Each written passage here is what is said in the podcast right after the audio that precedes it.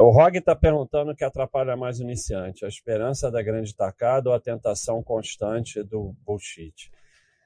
É, eu acho que o que atrapalha mais o iniciante é a preguiça de estudar e o ego e a arrogância.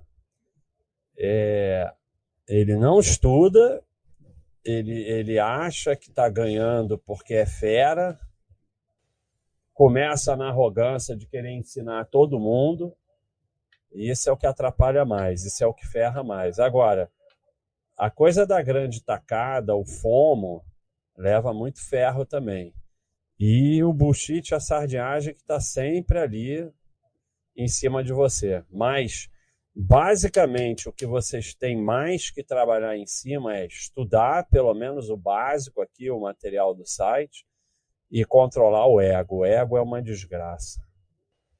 É, é, e principalmente no início, quando você tem necessidade de falar para todo mundo que você investe em bolsa, você ensinar os outros, você vai pagar um preço muito alto por isso. Então, controla isso o mais rápido que você puder.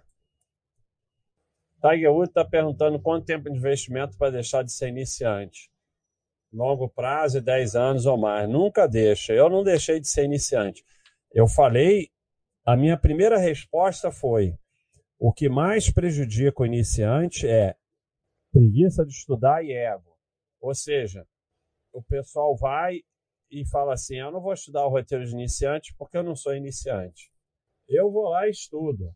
Então, você nunca deixa de ser iniciante, e quando você deixa de se considerar iniciante, você vai ficar estudar menos e o ego vai te dominar e você vai levar ferro. Então, não tem esse negócio. Dane-se.